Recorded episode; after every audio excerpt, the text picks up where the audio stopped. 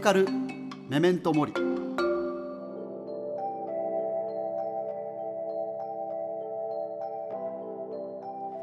んにちは。こんばんは。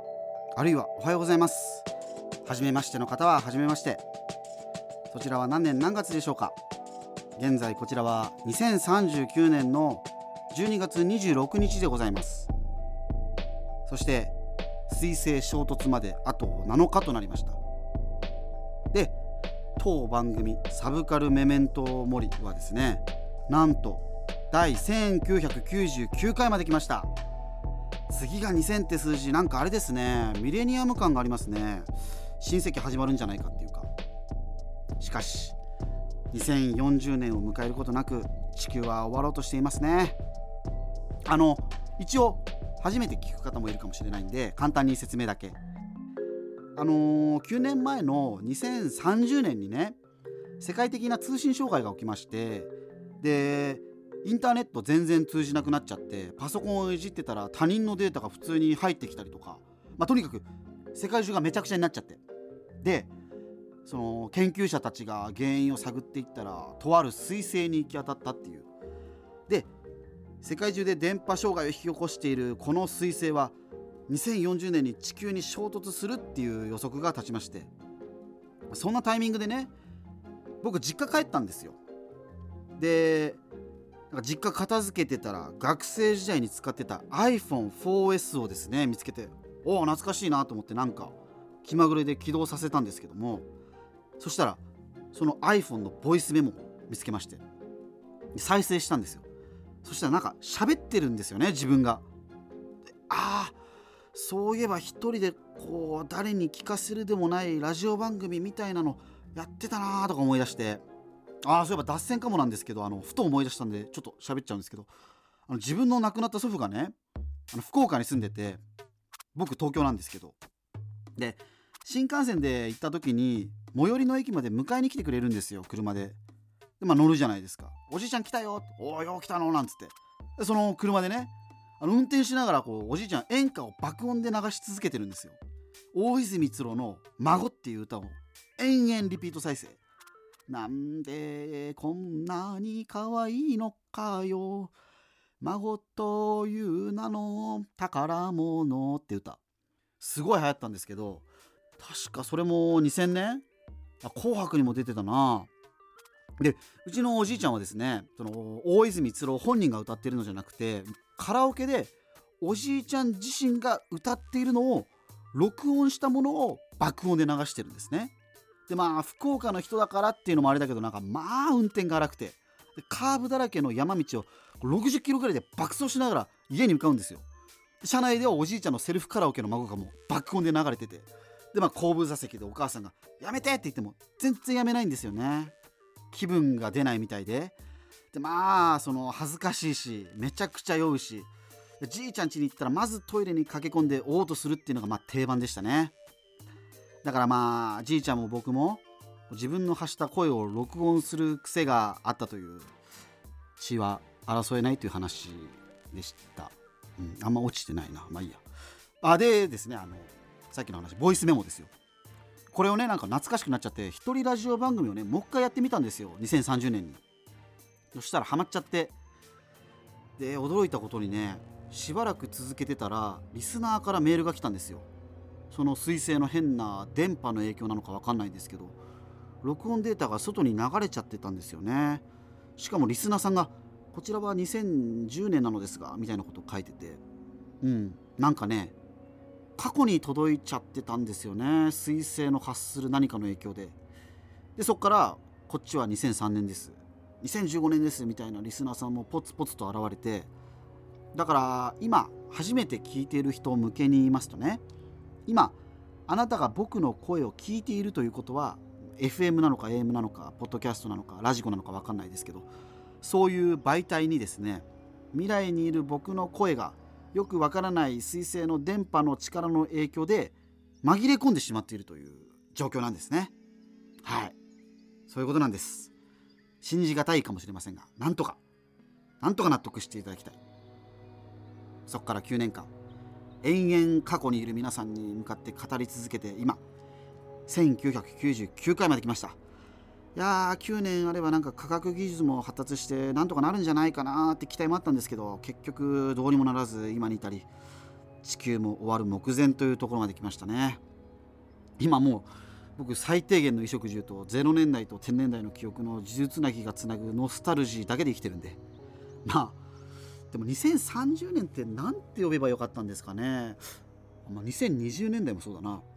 何て呼べばいいか分かんなかったです。あの0年代とか天年代とか難しそうな言葉で語ってたサブカル評論家たちはどう責任取ってくれるんですかね。20年代なのかと。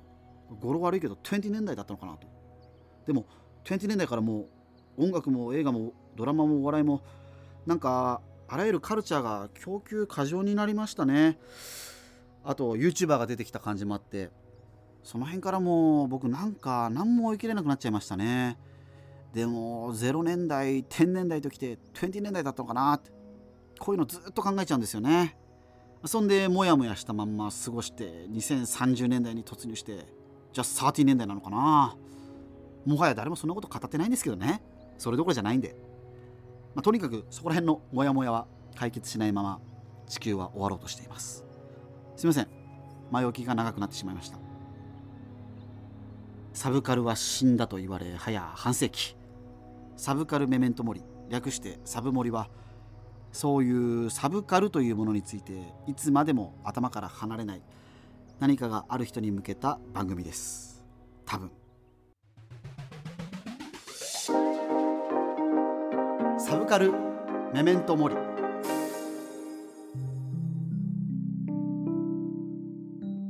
さて早速リスナーさんからのお便りを読んでみましょう。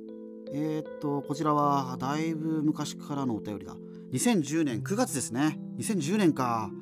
当時の僕は高校生ですね。はい、えー、東京都にお住まいの高校2年生金山さん。あほぼ僕と同世代の方ですね。お手紙ありがとうございます。では読みます。僕はすごく憂鬱なことがあります。それは合唱コンクールの打ち上げのカラオケです。僕のクラスは団結力もないのに優勝してしまいみんななんだか乗り気じゃなさそうなのに優勝してしまった手前打ち上げをやらないわけにもいかないだろうしぶしぶ行われることになり。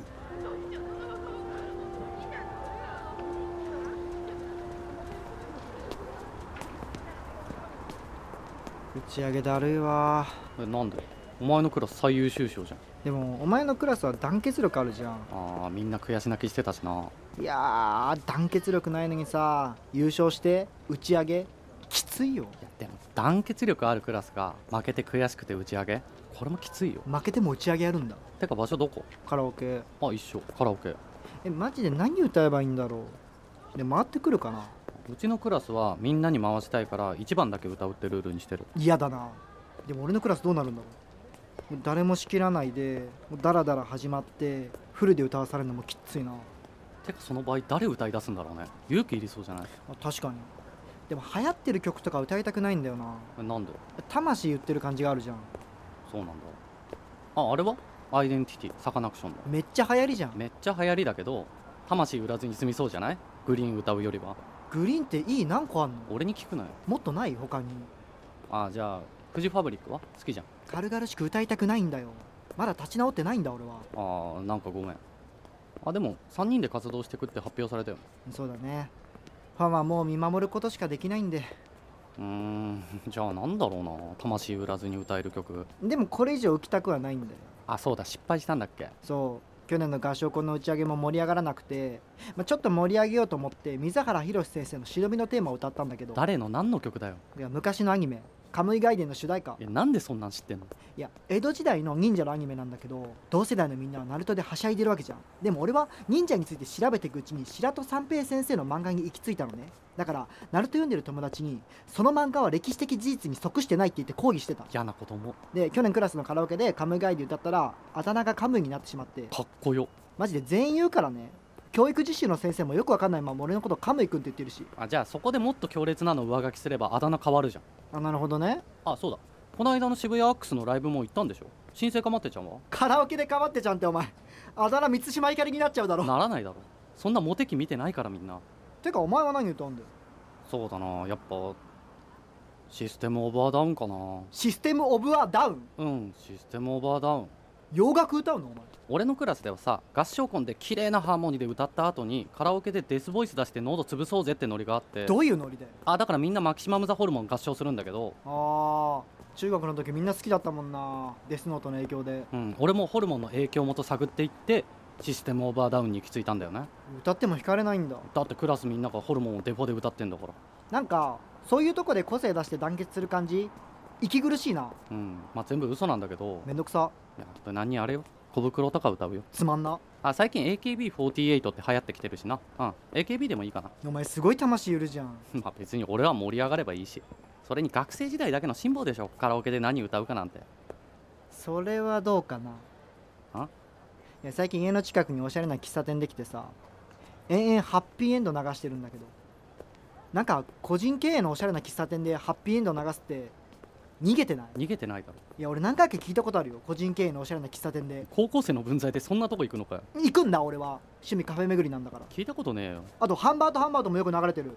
え俺が勝手に個人経営の喫茶店って勘違いしてるだけでえこれらの店は全てスカイラークグループみたいな感じでつながってんのかな？って思う時あるもん。嫌な子供絶対オープン前に店主は考えただろうね。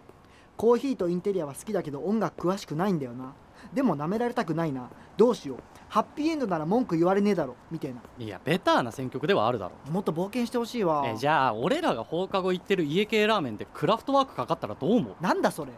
意味わかんねえ。俺もわかんないけど想像してみて。家系ラーメンでかかるクラフトワーク。うわめちゃくちゃ嫌だな。えカウンターに座って黙々食ってんでしょ？で「We are the Room」って流れてくるんでしょ？なんか近未来の工場にいるのかなって思っちゃいそう。そんで家系の油をもっとオイリーに感じそう。違う意味のオイリー。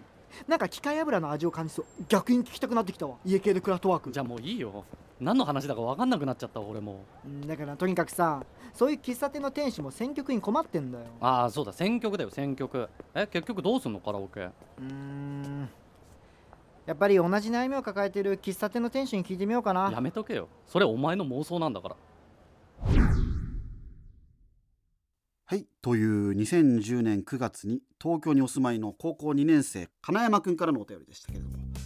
なるほどカラオケの選曲。これは悩ましい問題ですね。金山くんが悩んでるのは全然趣味が合わない人たちとのカラオケだよね。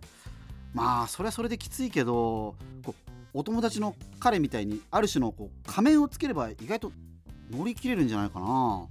俺は今2010年の高校生を演じてるんだって気分でさてか2010年の高校生って小学校とか中学校の時にオレンジレンジしか流れてない世代だよね。まず歌うべきはオレンジレンジなんじゃないかな。うん。今のうちだと思いますけどね。友達とオレンジレンジで盛り上がれるのなんてさ。ただ上海ハニーとかいけない太陽とか歌わない方がいいかも。うん。オレンジレンジの中でもオレンジレンジすぎる曲だからね。うん、今俺久しぶりにオレンジレンジって言葉を何度も発したせいで多分口の周りの筋肉がびっくりしてすごい痙攣してますね今。ね。肉体にも記憶って宿ってるんだね。ちょっと何言ってるか分かんなくなってきましたけども。あのー、オレンジレンジならあれ歌った方がいいよ。キリキリ前。ステージ爆発。3秒前。321キリキリ前。キリキリ前。キリキリ前。とか言ってね。まあ地球はもう爆発してしまうんだけども。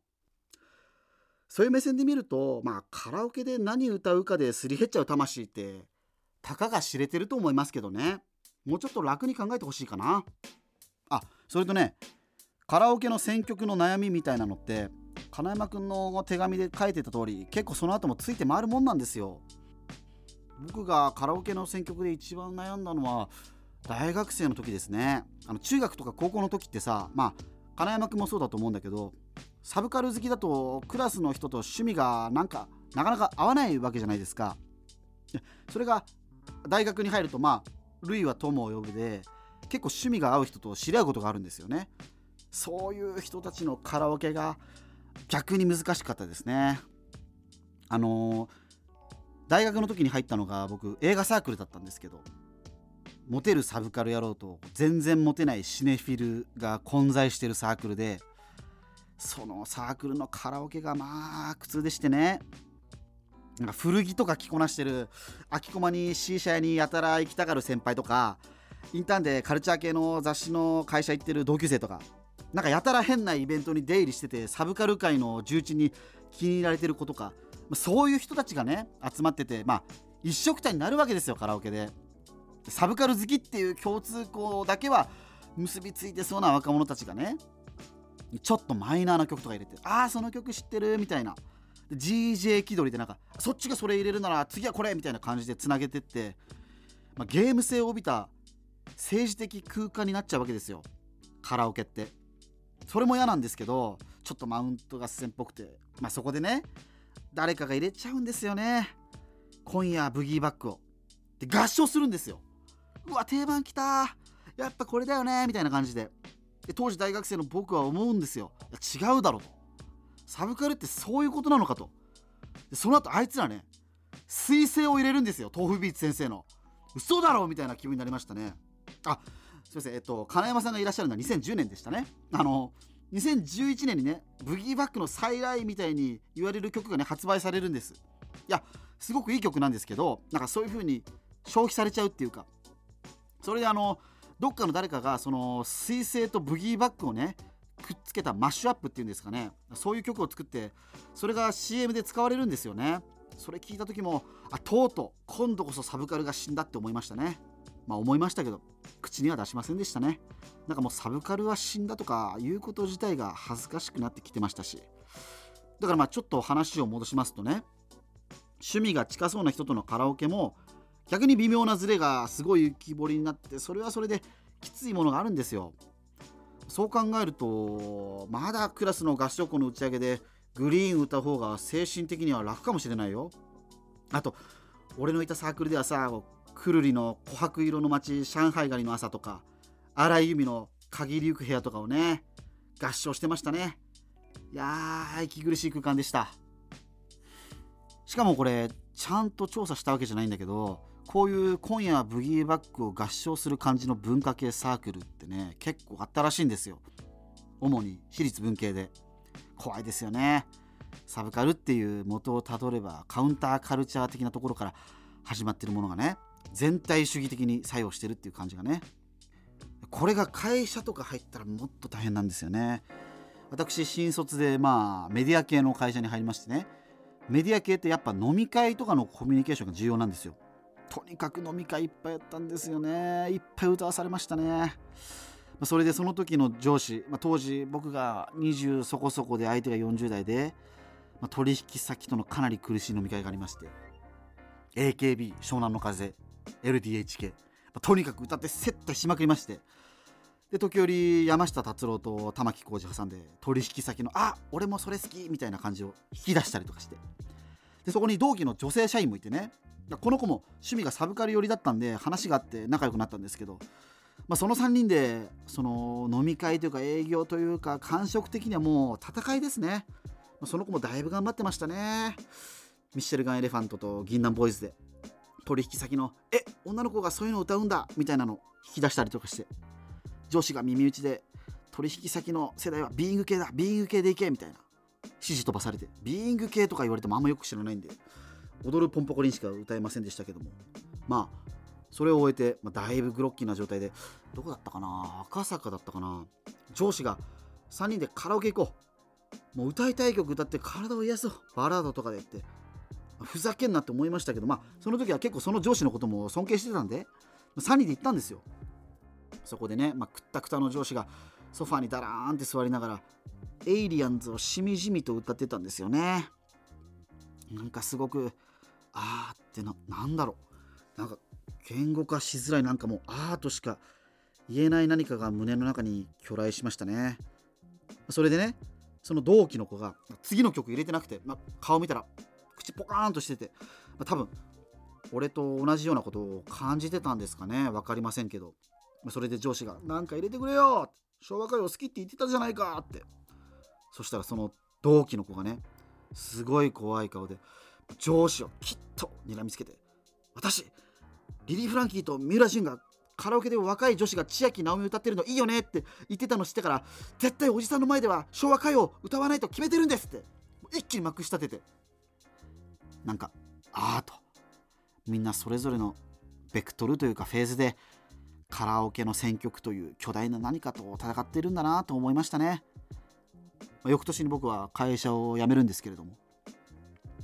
その同期のことも会社辞めてからは、まあ、転職祝いで洗い薬して1回飲んでそっから1回も会ってない気がするな。お元気ですかね。まあ地球は爆発しますけども。というメメントモリな思い出でした。はい。話しながら思ったんですけど今これを初めて聞いてる人はこう思ってるかもしれないですね。果たしてお前の言ってることはサブカルなのかと。あとサブカルメメントモリってつまりなんだよと。はい、えー、ちょっと今端的に説明します。2039年地球滅亡直前の今においてサブカルとはですね思い出した時にかゆいところに手が届いたような気分になる懐かしコンテンツです。だから2010年の高校生の金山くん嘘かと思うかもしれないけど仲間由紀恵 with ダウンローズとかリア・ディゾンの恋しようとか新垣結衣の歌ああいうの全部サブカルになるから。あとオレンジレンジも。あと2010年のひねくれてた高校生の君が一番嫌いなのはきっとあれだろ？先行ライオットとかに出てたバンドだろ？あれもサブカルになりますからね。まあみんなは忘れてるかもしれないけど俺は忘れてないよみたいな。そういうやつ。そういうやつがサブカルでありそれを痛み慈しむのがサブカルメメントモリなのではないかと思う次第です。はい。でもね金山君の好きなフジファブリックもね活動を続けていきますしあのー、若者のすべてって曲あれ学校の音楽の教科書に載るから。そんで2025年あたりで合唱の定番曲になりますからね若者のすべては。まあそういう感じで何もかも混ざって全部サブカルになるから。あんま魂売るとか気にせずにさ2010年では無難な選曲の小袋もその後2人でいやデュオでデュオ不倫するしね。もうカラオケでは何歌っちゃってもいいと思う。はい。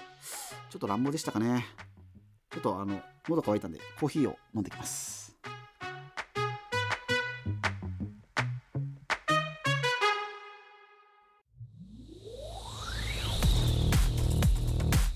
カルサブカルサブカルメメントモリメメントモリ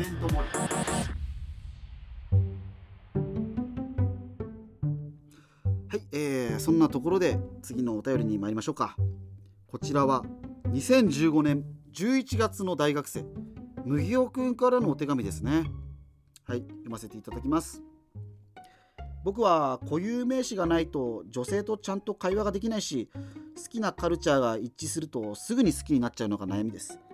これは最近の失敗なのですが僕はとても趣味の合う女の子と出会うことができてその事実に恥ずかしいくらいときめいてしまいもうこれは運命だ。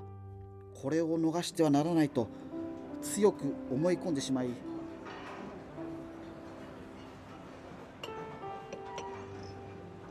そっか。いやきのこさんもそうなんだ。そっか。麦尾さんもなんですね。俺こんなに話し合う人いるんだってちょっとびっくりしてます。私も。そうですね。はい。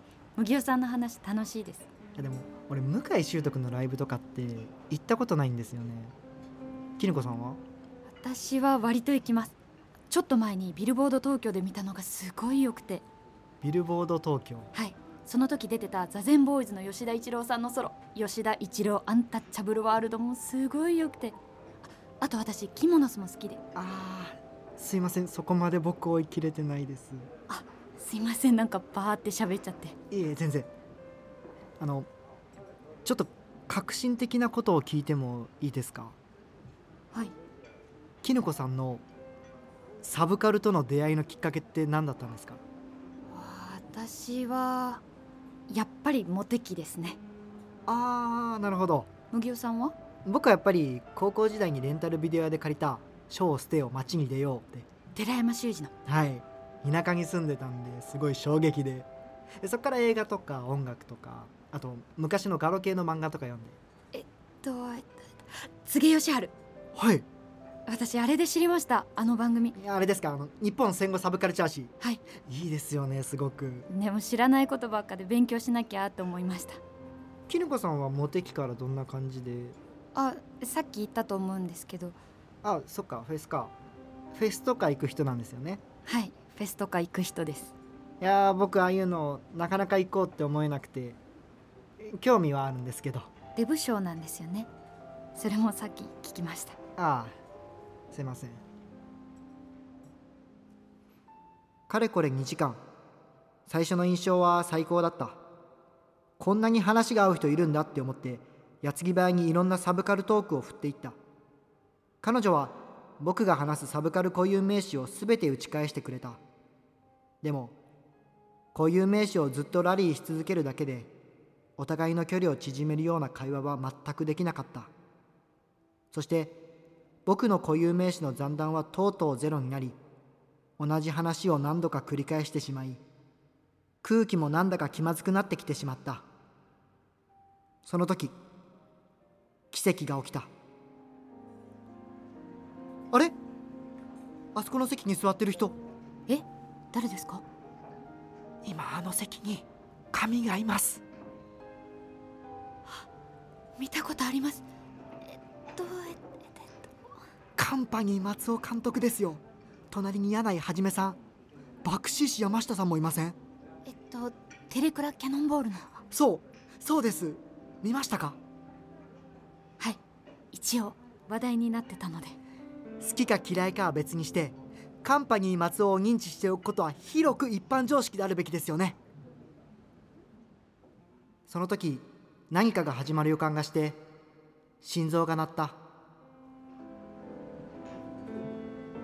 絹子さんはどうでしたかあの映画。私ちょっと無理でした。え？なんていうのかな生理的に無理とかじゃなくてそういう下品な描写自体は全然大丈夫なんですけどその女性への目線というかなんか笑いものにしてるような感じがして。でもあれはそのいろんな人がいるっていう人間参加っていうか。あそういうドキュメンタリーとしての面白さはわかるんですけどはい。ちょっと人を見せ物にする感じっていうんですかね。あでもなんだろう。え90年代カルチャーの文脈ってあるじゃないですか。鬼畜系とか。あの時って社会的にもほら道徳が全然作用しなくて。え逆に宮台真司先生のようなラディカルな主張が受け入れられたりしてて。あのそういう話はしていなくて。はい。私はなんだろうこう人権意識っていうのかなえ逆に人権意識ありません？全ての人たちを肯定してるじゃないですか。人権ってそういうことじゃないです。違いますかね？ままあいいや。議論がしたいわけじゃないんで。あすいません。なんか熱くなっちゃって。いえ。あのごめんなさい。本当に俺この出会い大事にしたいんです。こんなに話が合う女の人は初めて会ったんで。あのそんなキラキラした目で見られてもちょっと困るんですが。え会って最初に霧島部活やめるってようの話したじゃないですか。しましたね。あのすごい衝撃受けてあの映画の神木君はまさに高校時代の俺っていうか。本当に私が自分で言うのおこがましいですけど麦尾さんの私への視線になんていうかその橋本愛的なというかあ少し古い例えで言うとグミチョコレートパインのヒロイン的な何かをこう見出そうとしてる感を受け取ってしまって。すいません。見出そうとしてました。俺ら側の人間だみたいな。そういうのって荷が重いしちゃんと人として見られてない感じがして。すいません。固有名詞ばかりを追ってしまってました。僕はサブカル固有名詞でつないでできた星座のような幻想のキノコさんを追いかけてしまっていました。急に表現力出してきましたね。はい。でも正直な気持ちです。あと思ったんですけどサブカル固有名詞こそラリーできてますけど根本で好きなものずれてません？私たち。実は。うすうす感じてました。固有名詞で分かり合えたとしてもその先にはその人がどういうふうに生きてきてどのタイミングでそのカルチャーと出会いどう感じたかそういう文脈が待っていてそういうのを思い知ってます。麦尾さんモテ期嫌いでしょ？はい。最初見た時に抱いた思いは敗北感でした。あとフェスも、はい嫌いです。あとブルーノート東京とか普通に行ける人ちょっと怖いです。ビルボード東京です。どっちにしても僕が行けるような場所じゃないです。私からすると麦尾さんが好きなものはアングラ寄りで私の趣味じゃないなって思います。僕たち全然違いますね。はい。違いますね。ああ。そっか。つまりこっちの方が大事なんですね。そう。私もそう思うんです。2人がどれだけ同じかってことじゃなくて。どれだけ違うかっていうのを確認し歩み寄っていく。はい。なんだかやっと距離が縮まった気がします。そうですね。あのこの店そろそろ閉店ですけど話し込んでたらこんな時間に。どうしますこの後？どこか別のお店とか入りますか？いや終電なんで帰ります。あ。明日も早いんで。じゃあ。楽しかったです。いいお友達にはなれるかもですね。そうですね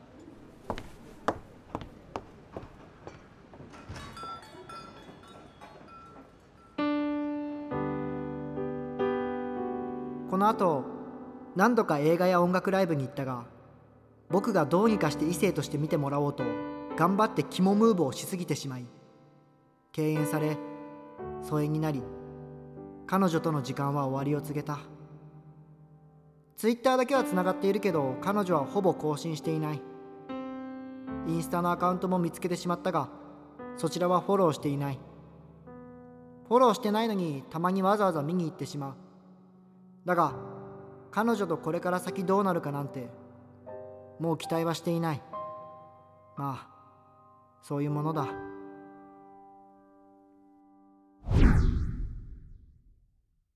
はい。という2015年の大学生の麦尾さんの甘酸っぱい思い出でしたね。まあ、アプローチの仕方がねキモいんっていうかまあ自分自分本位かなって思うところもありますがまあ大学生ですしね。そこはもういろんな失敗をしていって学んでいくしかないですよね。はい。あと麦尾さんのお手紙には個人的に気になるワードがかなりありまして。やっぱりモテ期ですね。モテ期をどう捉えるか問題っていうのはあるんじゃないかな。いや映画版のモテ期が公開された時にね俺とうとうサブカルは死んだんだなと思いましたしね。しかもモテ期が公開された年って2011年なんですよね。サブカルが死んだとかでショック受けて世の中それどころじゃないのにね。バカですね私は。で花束みたいな恋をしたが2021年ですか。だからモテ期から花束まで、えー、とちょうど10年。花束見た時もね本当にとうとう今度こそサブカルが死んだと思いましたね、まあ、すでに死んでたのにまだ伸びしろあるんだというか死にしろですね。まだサブカルって死にしろあったんだというかはい。すいません。2015年からすると 何のことやらですよね。あのー、モテ期を起点になんですけど恋愛とサブカルという流れが生まれるんですよね。それが僕たちはみんな大人になれなかったで加速化し花束みたいな恋をしたで大輪の花を咲かせ純愛弾でファスト化していくというそういう歴史的背景がございましてえあくまで持論なんですけども。てか今調べたんですけど2015年って花束の2人が出会う年じゃないですか。そしてシールズのいた年だ。いやー麦尾さん。サブカルばっか追ってないでシールズ見習って政治とか社会のことを若いなりに考えてみるっていうのもどうでしょうかね。まあこのままじゃいけないなと思いつつサブカルばっか追っちゃう人間なんでしょうね麦尾さんは。きっと。わかります。私も同じだったんで。こういう名詞が一致することにときめいちゃう感じとかね。あと麦尾さんが言ってしまった俺ら側の人間という言葉ね。ちょっとこれは未来から2015年に向けての警告として受け取ってほしいんですがあのロングシュートを決めたらどんな顔をするか気になるあの子とかね。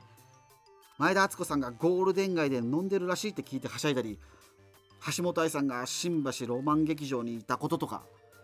二階堂ふみさんが好きな映画を聞かれて動くな死ね蘇れを答えたって聞いてふむふむ分かっておる。みたいな感じのことを言ってる。サブカル野郎たちのノリね、まあ、こういうのがパッと出てきちゃう俺もキモいんですけど。しばらくすると俺ら側とか言ってる俺らって有害だよねっていう時代になってくるんで。サブカルから後腐れなく抜けるなら今のうちかもしれないです。そっからてかそもそものそもそも俺？なんているの？みたいにどんどん崩壊していくんでね。サブカル野郎のアイデンティティは。まあもうちょっと具体的に言うとですね俺は加害側の人間だって思い込みすぎて自閉して逆に周りに迷惑かかっちゃってるよみたいな感じの男とかいろいろめんどくせえよって開き直ってこう女性に攻撃的になっちゃう男とか俺はアップデートできてるぜって胸張っちゃう男とか僕は最初からサブカル界の男子校みたいなノリはおかしいと思ってたんだみたいにこう後出しじゃんけんみたいに言って急に昔の自分を切り捨ててちょっと繊細ぶる男とかね。まあさまざまな混乱がサブカル男性に起きるんですね。それが2022年くらいだったかな。2022年は私も非常に混乱してましたね。その象徴的な出来事が映画秘宝の休館なのかもしれないですね。はい。だからまああのちょっと訂正しますと。モテ期で始まったのは男性目線からのあの子とサブカルという流れでありそれが花束でようやく相互関係的な恋愛とサブカルとして完成したのかもしれないですね。変わった趣味の女性をそれ彼氏の影響でしょっていう感じもこの辺りからもうほぼなくなってきますしね。まあ一方で恋愛とサブカルを利用したエモが氾濫していくという流れもあるんですが。すいませんちょっとまた話がそれました。えっと固有名詞がないと会話できないというお悩みでしたね。うーんごめんなさいわかんないです。僕も固有名詞ないと割と会話できない人間なんで、まあ、ただ一つ無行さんの救いになるか分かりませんが。好きなカルチャーが一致してこんな趣味が同じ人いるんだっていうときめきね。無行さんのそのときめきはなくなります。なくなるというか全く特別なものじゃなくなりますね。あの何年かしたらマッチングアプリの時代に突入しまして趣味が一緒の人とマッチするっていうのはもうデフォルトになるんでそっからが難しいって話になるんで。はい。まああるいは成長して趣味なんか合わなくてもいいじゃんってなれるかもしれないですしまあ気軽に考えてみてはいかがでしょうか？はい。そんなところでお手紙ありがとうございました。サブカルメメントモリサブカルメメントモリはい。さて最後のお手紙いきましょうか。えー、2023年12月の30歳男性フリーランスの広瀬さんからのお便りですね。私はサブカルチャーを一通り楽しんできたような自負があるのですが最近何を見ても何も感じません。心が動きません。自分が何が好きで何をしたいのかもう何も分かりません。こんな時代に一体どう生きればいいのでしょうか。えー、っとあじじゃあこれはこっちに運んで。はいあああでそれはえー、っとそこあそこそこの段ボールにうん。ごめん。疲れたよな。ちょっと休憩しようか。うん。はい。ああありがとう。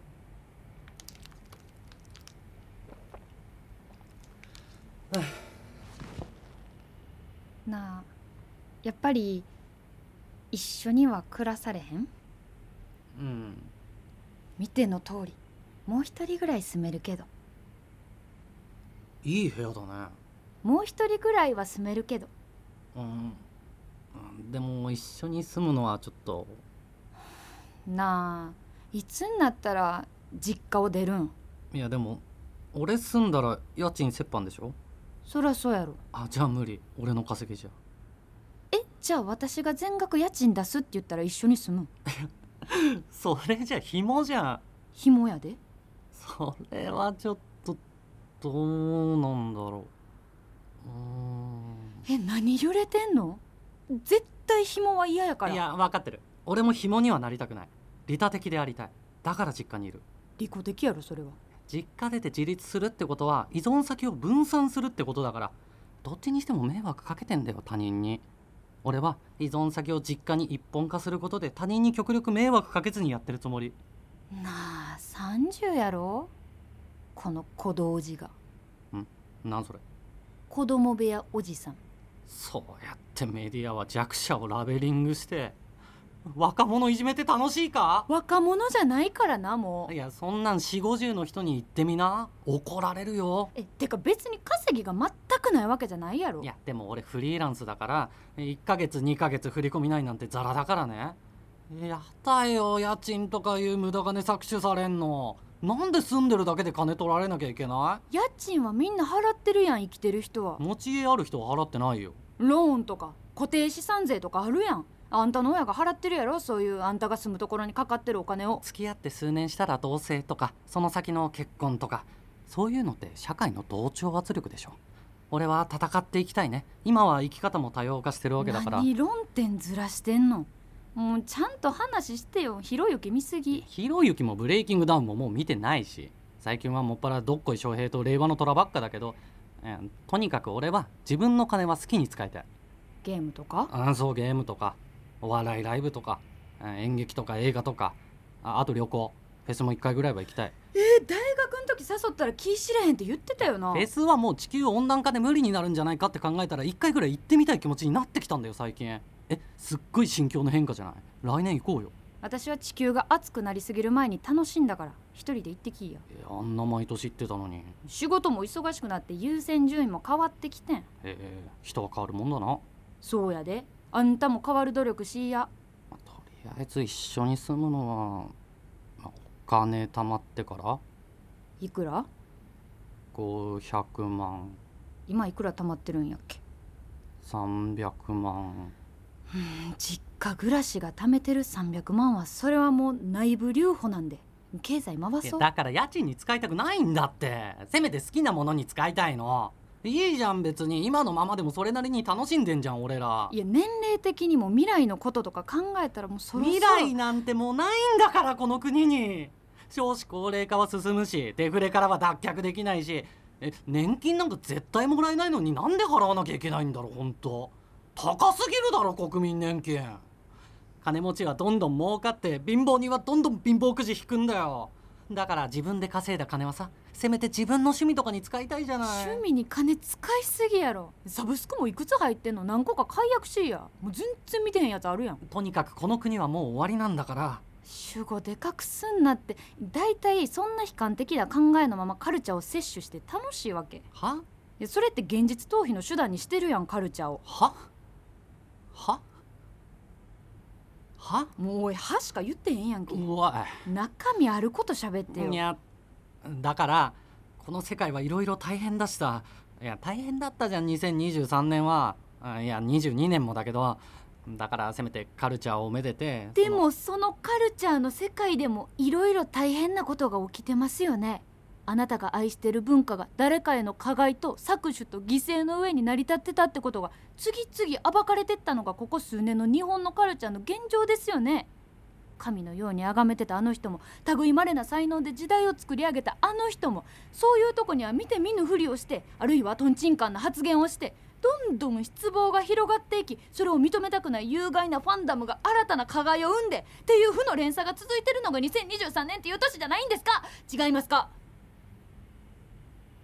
何も分かりません。そうなんですか？知らんもん。もうカーってなんでもうな何言ったかもう思い出されへん。いやなんかすごいこと言ってたよカルチャーについて。もうカルチャーとか社会とかもう一旦置いといてさ私とあんたの話をしようよ。えー、っとえじゃあそうだな。とりあえずこの棚はここでいいわけ。あ違うそれはあっち。えテーブルはこっちの方がいいよねえ違うくない？いや日の当たり的にこっちの方がいいよ。うーん確かに。うん。でテレビはあそこ置いてあ電話線2つあるけど w i f i のルーターって。ああこっちにベッド置こうと思ってんねああじゃあこっち置こうか。そうやなあそれあっちに置いといてもらっていい？あオッケーオッケー。はい。で彼女との会話で何かに気づいてしまった広瀬さんはこれ以降どんなカルチャーを摂取しても心が動かなくなってしまったと。そういうお悩みですね。なるほど。まあ2023年って非常に難しい時代でしたよね。冒頭でも話しましたけども人によってどんどん趣味が細分化されて一方でねあのシティポップとか昭和レトロが流行ったり街の再開発にやたらネオンが使われて目が痛いんだけどみたいな感じになったりポッドキャストが流行ったりしてイベントとかもあるんですよねポッドキャストの。だからまあブームらしいブームは訪れるわけですよ。ラジオも〇〇とは何だったのか問題とか〇〇についてもう一度考えてみるとかね。そういう懐かしいトークをする番組が人気になったりして。さっき僕もモテ期とは何だったのか問題とか話しましたけど。僕は今2039年にいますけど2023年の人の気持ちはすっごくよくわかりますね。僕は今2039年にいるんですけどね。はい。その辺りのことを思い出すと何というか一日中 SNS 見ちゃったりしてあそうだ。Twitter が X になった年でしたね。あのーちょっと前の話を蒸し返しますけどモテ期から僕たちはみんな大人になれず花束から純愛団へみたいなエモい感じね。あれ最終的に「映るんです」のスライドショーで事足りる感じになっちゃって。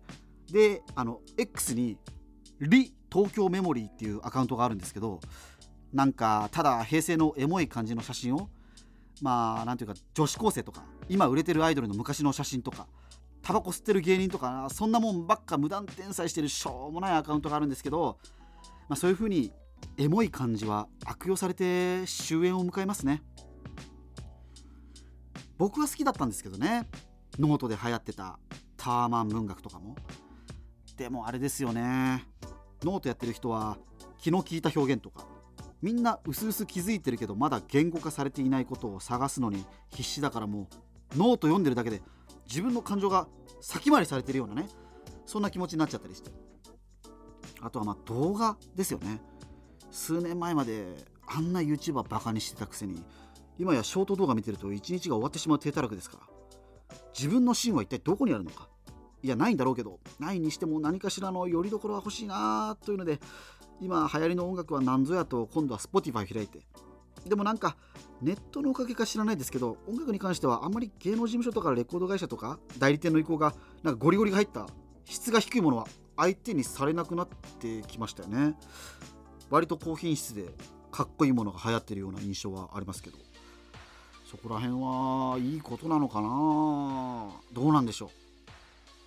サブスクがお金にならなくてアーティストを搾取してるみたいな感じもありますしね。うん。あと2023年の文学で言えば個人的に一番大きかったのは大江健三郎先生の詩ですね。あと村上春樹の新作ですか。あれはなんというかどうあがいても結局初恋のあの子から逃れられないというもはや狂気を感じるような一作でしたねある意味日本のサブカルチャーの空虚さを体現した作品だったとも言えますよね。映画は「新仮面ライダー」と「君たちはどう生きるか」あと「エブエブ」か。スコセッシとスピルバーグもあーちょっと映画切りないんでやめときますか。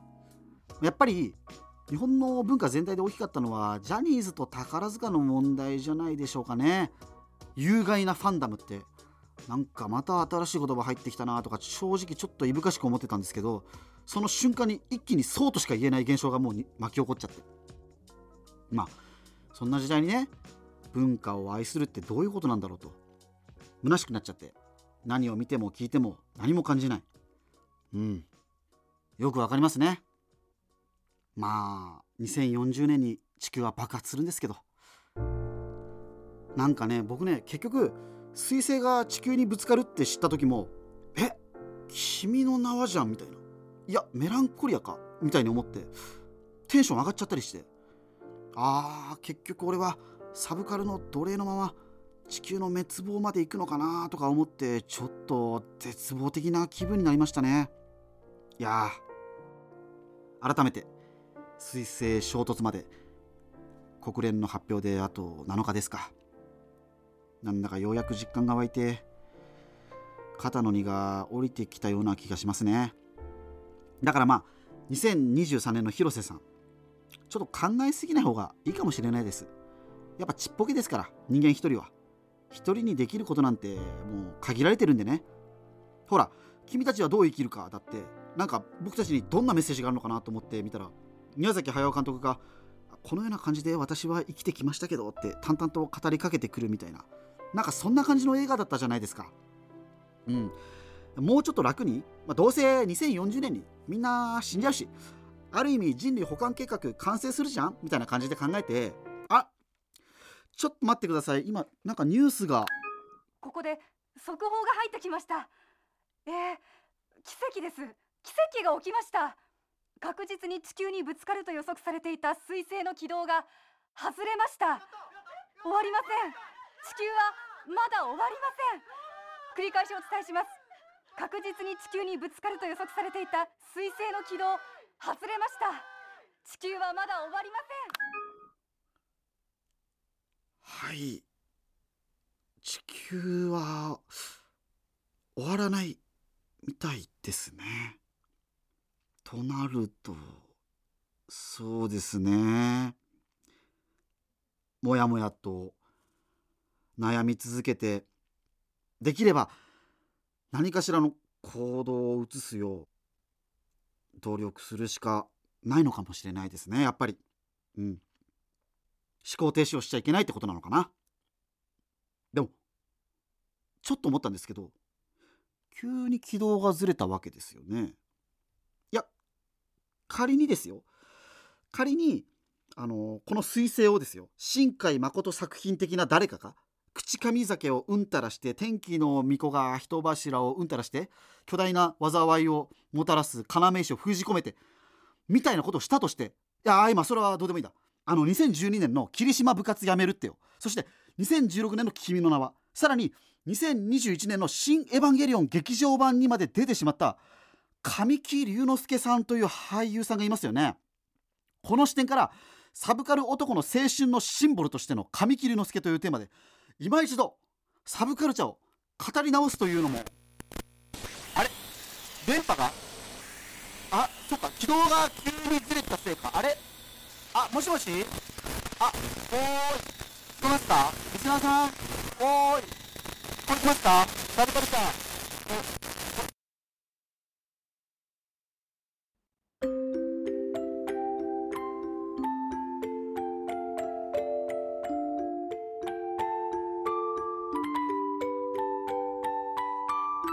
金子鈴之のサブカルメメントモリ出演金子鈴之細井純大宮二郎畝田瞳山本恵里香。